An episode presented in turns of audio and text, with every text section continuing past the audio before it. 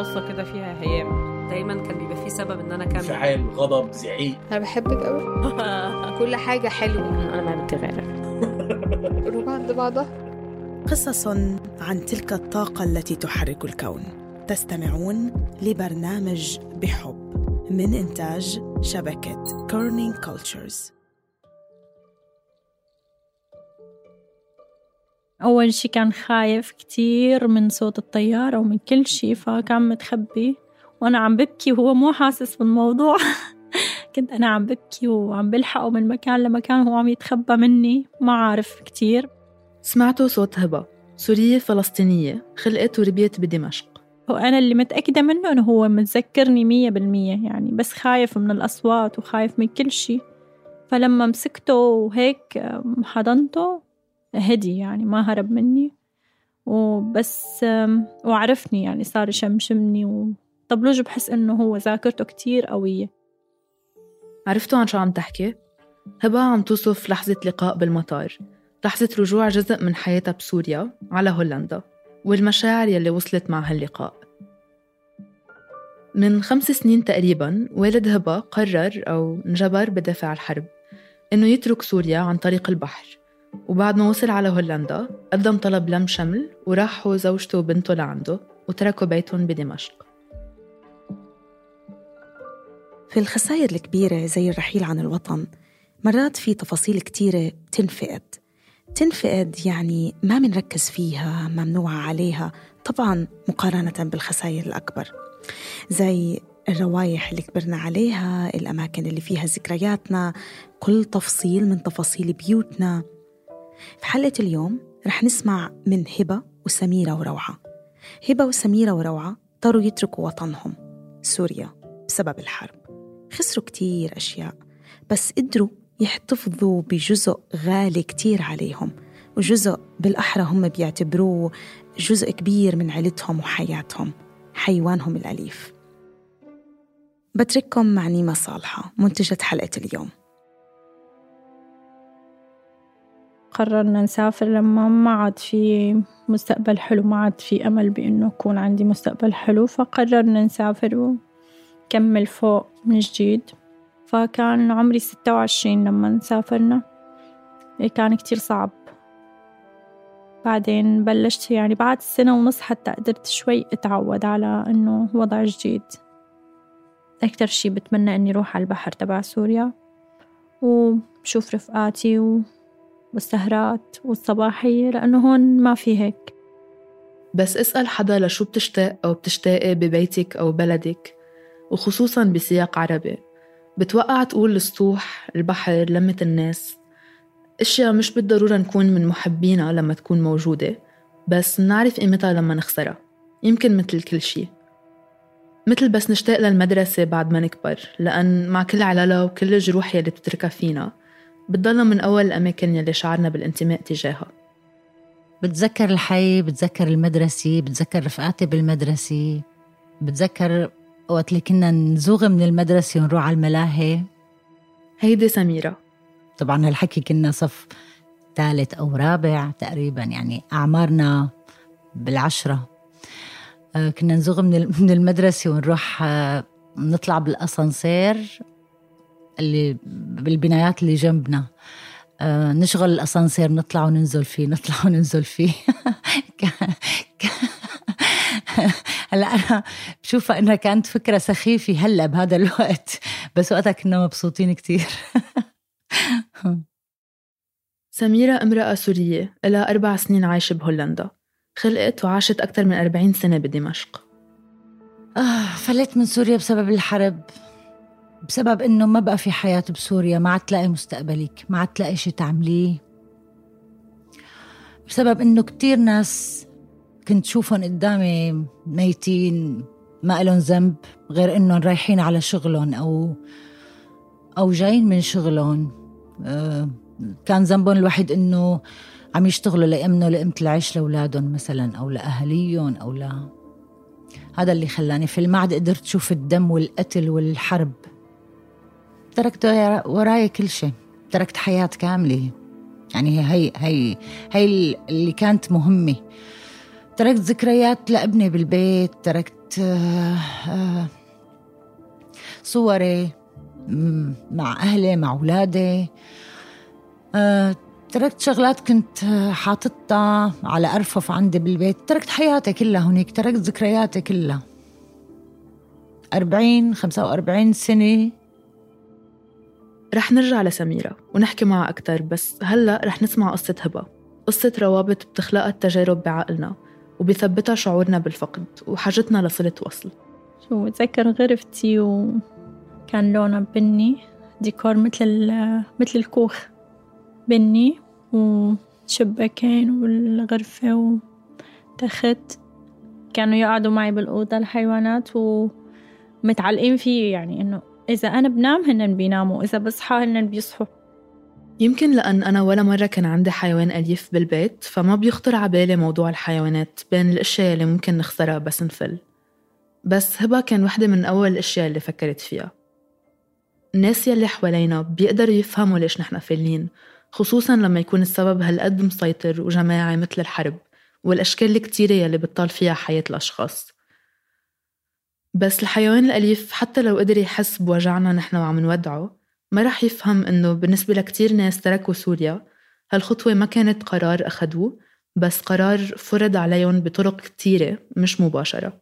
أي أول شي لما قررنا نسافر أنا كنت مقررة إنه خلص بال... رح أخدهم معي بعدين بس ما كان في بنفس اللحظة أخدهم معي لأن ما كان صعب ماديا وكل شي ما كنت بعرف أصلا كيف. فقررت إنه أحطهم كل واحد بمكان فكان كتير صعب علي إنه ما عندي وقت كتير وبنفس الوقت لازم بسرعة أحط كل حيوان ببيت ببيت منيح. كان كتير مهم إنه هبة تقدر تلاقي محل ملائم للقطط يلي عندها وبوقت كتير قصير تأمن عليهم قبل ما تفل. لوسي تركتها عند شخص آه، وأمه كانت كتير بتحب الحيوانات وبعدين قال إنه اختفت يعني. أنا طبعا كنت بطمن عليها وببعت لها أكل أوقات وكل شيء بس قال إنه هي اختفت يعني دورنا عليها وما لقيناها وكان هذا بعد شي ثلاثة شهور من إني حطيت عنده. ف يعني حسيت كأن طفل من عندي ضاع كأن ابني ضاع. طبلوج ولد عندي من لوسي ولدت عندي بالخزانة. وكان هو أكتر واحد شقي بين أخواته يعني. حتى من أول ما ولد بيتخانق معهم على الحليب. فلما شافته ماما هيك اسمين شوي قررنا نسميه طبلوج. وجبناه كان هو أكبر من أخواته دائما لأنه بياكل أكتر شي.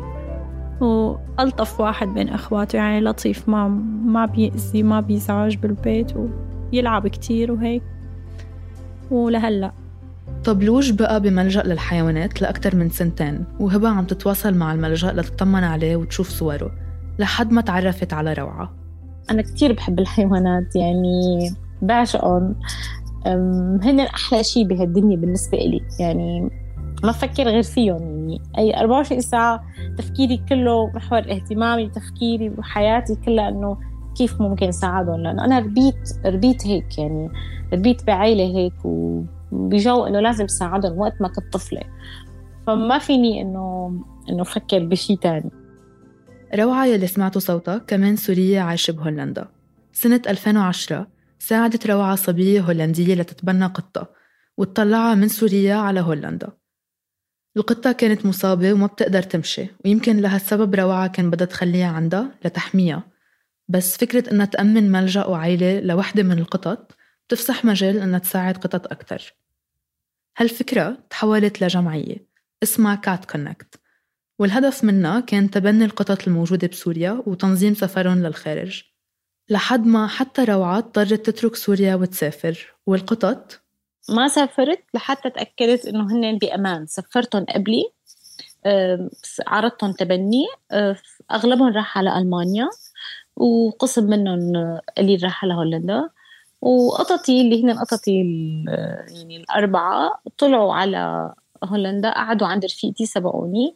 بعدين أنا بلشت رحلتي آه، بالطريقة الغير شرعية مثل كل اللاجئين آه، السوريين عن طريق بيروت تركيا تركيا عن طريق بلبلم عن طريق اليونان من اليونان لهولندا.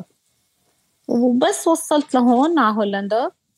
بعد فترة ما استقريت آه، بلشت آه، انتقلت آه، بطريقة رسمية انتقلت الجمعية لاسمي بشكل رسمي يعني. من سنة 2010 لليوم روعة مساعدة أكثر من 1500 قطة و300 كلب بين تبني ولم شمل مثل ما هي بتوصفه. أنا بفكر بحالي إنه أنا ما قدرت سافر لا قدرت سفر قططي قبلي. ليصلوا ويقعدوا عند رفيقتي لحتى ما أوصل. وأنا ضليت شهرين آه، من وقت ما تركت سوريا شهرين قدرت أوصل على هولندا فشهرين ما شفت قططي.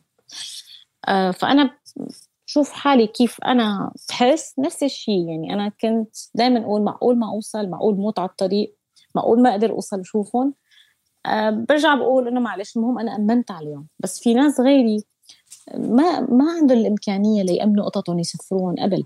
أه أول شيء من الناحية المادية ثاني شيء ما بيعرفوا حدا يحطوا قططهم عندهم أو كلابهم قبل ما يسافروا. ففي ناس كتير اضطروا يتركوا وراهم ويمشوا. هبة كانت وحدة من الناس يلي ساعدتهم روعة ورغم إنها بتخلي العملية كلها تبين سهلة وبسيطة على قد ما بتحكي بفخر وحب عن القطط العملية فعليا معقدة شوي أكتر. الخطوة الأولى هي لقاح ال rabies وال microchip يلي هي شريحة إلكترونية بتنحط تحت جلد القطة كوسيلة تعرف عليها. بعد شهر بتنسحب عينة دم من القطة وبتنبعت على مختبر معتمد بأوروبا. بس تطلع النتيجة بيكون معها ثلاثة أشهر لتسافر. بهالوقت بتكون روعة جهزت الشهادات الصحية السورية والدفتر الصحي وبلشت تدور على شخص رايح من لبنان على البلد المطلوب ليسفر القطة على اسمه. وهون المتبني أو صاحب القط آه، بيطلع على المطار وبيستقبلهم يعني بالمطار. هلأ المشاكل بتواجهنا أحيانا القط حسب وين موجود يعني أحيانا القط بيكون موجود بحلب آه، فبنضطر ننزله من حلب بدك تدوري على شوفير يقبل يحط قطة بالسيارة آه، لينزله من حلب لدمشق اللي هو بتاخذ حوالي أربع خمس ساعات طريق. بعدين هونيك لازم نحطه بفوستر هاوس لأنه صعب بنفس النهار يرجع يطلع بيروت بتصير رحلة متعبة على القط. بيقعد بيرتاح ببيت نهار أو نهارين. بنرد نرجع شوفير تاكسي بيطلع معه على بيروت. أه، أحيانا بنواجه شوية صعوبات على الحدود وأحيانا لا. اللحظة يلي كانت عم توصفها بأول القصة هي لحظة وصول طبلوج على مطار هولندا ولقائها فيه بعد سنتين ونص تقريباً. هو عنده هون حياة جديدة كمان هو كان عايش قد ما كان يعني في عناية بالملجأ بس بيضل برد وبيضل الأكل ما راح يكون كافي. إيه طبلوش بذكرني أكتر شي بأهله بأمه وإخواته اللي راحوا وبذكرني ببيتنا وبالأساطيح الجيران لأن كان ممنوع يطلع على الشارع غير معي. فكان بس مسموح يطلع على الأسطوح. فبتذكر كيف كان يدق علي الشباك بالليل إنه لما بده يرجع على البيت و... بذكرني بكل شي بالشام أكيد. رح نرجع لسميرة. الرابط الأول بين سميرة والحيوانات الأليفة كان ابنها رغم إنها كانت تتعاطف مع الحيوانات بس قبل ما ابنها يجيب حيوان أليف على البيت ما كان عندها علاقة شخصية معهم في صورة نمطية مفرحة بتفرجينا إنه كل مرة شخص بيقول إنه ما بحب الحيوانات بس يصير عنده حيوان بالبيت بيتعلق فيه بشكل كبير. طبيعة الحال لأن القط مثلا بصير جزء من روتين العائلة أو الفرد. أكله لعبه المحلات يلي مسموح يقعد فيها السجادة يلي مسموح يخزقها لأنه ما كانت منيحة أصلا. بصير موجود بتفاصيل يومية ما كنا شايفينها. بال 2012 ابني جاب جاب هاسكي آه، عمره تقريبا شهرين ونص وسماه بوتشي. كان البيت صغير شوي والهاتشي بعد أربعة أشهر صار ضخم كتير. ما عاد قدرنا نخليه بالبيت. بال 2013 طلع طلع يشوف رفقاته يعني. رجع جايب لي قطة عمرها شي تقريبا الشهرين. منين هي؟ قال لقيتها بالشارع. على كيف جايبة هيك؟ قال إيه حرام صغير كتير وما الظهر مضيعة أمها أو شيء ما حطيناها عنا جبنا لها حليب جبنا لها ببروني جبنا لها قعدنا نطعميها. الثورة بسوريا بلشت بال 2011 بدرعا على بعد 100 كيلومتر تقريبا عن دمشق وانتشرت لمدن وقرى تانية وبعد فترة تحولت لحرب. بنيسان 2014 صار في تفجير بقلب دمشق وتوفى ابنها لسميرة بهذا التفجير. كان اسمه وسام. وقت اللي كان وسام هو اللي كان يهتم فيها.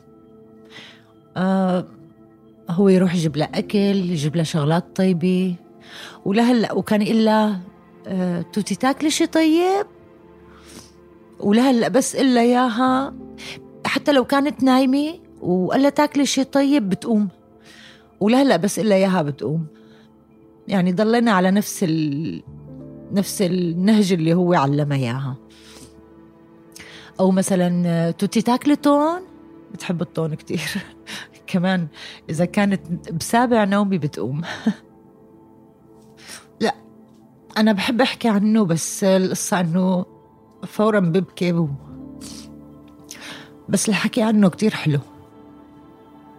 هي نحن سميناها فرتوكة السكر بس بس للسرعة وصارت إنه الاسم طويل شوي صرنا نادي لتوتي هي وصغيرة كتير كانت تحب تلعب كان البيت أصلا مليان ألعاب بس للقطط. آه كانت تنام على طول بحضن ابنه. بحضنه بحضنه يعني على إيده آه كان الكل مشغول فيها كنت قاعدة بالبيت أنا و... وابني وبنتي وأخي آه خيي من عمر بنتي فكنا قاعدين أربعة بالبيت آه كان الكل مشغول بتوتي هذا بطعمية وهذا بلعبها وهذا بغسلها وهذا بحممها آه كتير كان لها أثر كبير بحياتنا. قلت لك مثل الطفل الصغير عطتنا حياة عطتنا إنرجي عطتنا روح عن جد. آه بعد ما توفى ابني صارت تجي تنام بحضني. وتخيلي آه كانت عم تحس بالوجع. يعني يعني كانت عم تحس بالوجع. اللي نحن فيه أو أو كانت فائدة لأبني أو ما بعرف. بس يعني قعدت فترة حزينة لحتى لحتى يعني شوي شوي لحتى رجعت شوي طبيعية. يعني مو حبيتها لأنه لأبني لا. أنا من وقت اللي إجت وصارت تلعب بالبيت حبيتها. القط هيك تحسه مثل الطفل الصغير أه فحبيتها كتير. وبال 2014 وقت اللي توفى ابني ما عاد قدرت أتخلى عنها. يعني حسيت إنه هي إنه هي من ريحته من آه، حسيت إنه ترك لي إياها لربيها سميرة كانت عم تدور على طريقة تطلع فيها من سوريا بشكل نظامي وتاخد بنتها معها. جربت تروح على كندا وأمريكا وما قدرت. وبالصدفة كان عندها عم ولاده بهولندا. وقرر يروح لعندهم بعد ما توفت زوجته. حكينا قال لي بتطلعي معي لأنه هو شوي كبير ختيار قال لي بتطلعي معي أحسن ما أطلع لحالي. وفورا أخ... أنا أخذت قرار وصفيت كل شيء ومشيت. وقت اللي قررت سافر وخلص ضبيت و... قول أنا كيف طلعت وتركتها؟ يعني أنا كيف أقدمت هاي الخطوة؟ وبجوز تمرض بجوز يعني من من زعلها بجوز تمرض. توتي ما كانت تقبل تقعد بقفص لتروح عند الحكيم. كرمال هيك سميرة كانت تجرب تداويها بالبيت بس تكون مريضة بمساعدة من ناس بيهتموا بالحيوانات. هيك تعرفت سميرة على روعة. عن طريق مجموعة على فيسبوك اتجهت لها لتداوي توتي. بعد ما وصلت على هولندا أنا فورا حكيت روعة وقلت لها أه حبابي بدي تجهزي لي الأمور. قال okay إمت ما كنت جاهزة فورا بنمشي لها بالوراق. وهيك كان. وقت اللي حكتني روعة وقالت لي إنه باليوم الفلاني الطيارة رح تطلع. أه أنا ما كنت عرفاني انزل لتحت اطلع أه افتح الباب. يعني كيف اللي ناطر شيء وحايس بالبيت. اطلع على البلكون فوت. أه لحتى دق جرس روعة الجرس. فتحت الباب و أول ما وصلت توتي خايفة. فأنا بدي أحضنها بدي بوسها بدي كانت كتير خايفة. حضنتها وبستها وبكيت و... وهي طلعت تخبت تحت التخت. فحطيت لها أكلات الطيبين وحطيت لها طون و... وفوتهم تحت التخت قلت شان تاكل؟ وجود توتي بالبيت مع سميرة وبنتها عطاها نوع من الاستقرار. شعور إنه مع كل هالتغييرات القاسية في شي بعده مثل ما كان ولو للحظات بسيطة. توتي يلي هي من ريحة وسام رجعت قعدت بنفس البيت مع سميرة. وكأن الرابط بين سميرة والذكريات الحلوة ببيت دمشق صار أقوى صار ملموس بوجود توتي. قديش منصب مشاعر على أماكن وصور وروايح لأن بتذكرنا بأوقات أحلى أو بأشخاص صار الوصول لإلهم صعب. تعلق بهالأفكار والحنين يلي منحسه تجاهها بخلي علاقتنا بالأماكن أو الصور أو بهالحالة الحيوان الأليف أقوى وأعمق. لأن مش بس منكون عم نحافظ على قطة صارت جزء من عائلتنا ومنحبها بس كمان عم نسمح لحالنا نتذكر كل شي حلو انخلق معه. توتي إجت لعندي بعد سنة و... وكم شهر. يعني بدك تقولي تركتها سنة وشوي. آه، ما في ساعتين بلشت توتي تطلع من تحت التخت وتستكشف البيت بقى. آه كمان كم ساعة وراهم بعد ما استكشفت البيت إجت قعدت بحضني وقعدت حدي. قلت خلص تذكرتني معناتها. مو نسيانتني أبدا. ورجعت على نفس العادات. يعني مثل ما أنا ربيتها آه على نفسهم. تتلقح بالأرض تحكي لي. بدي أنزل لعندها حكي لها. يعني كأنه مو نسياني شيء أبدا أبدا.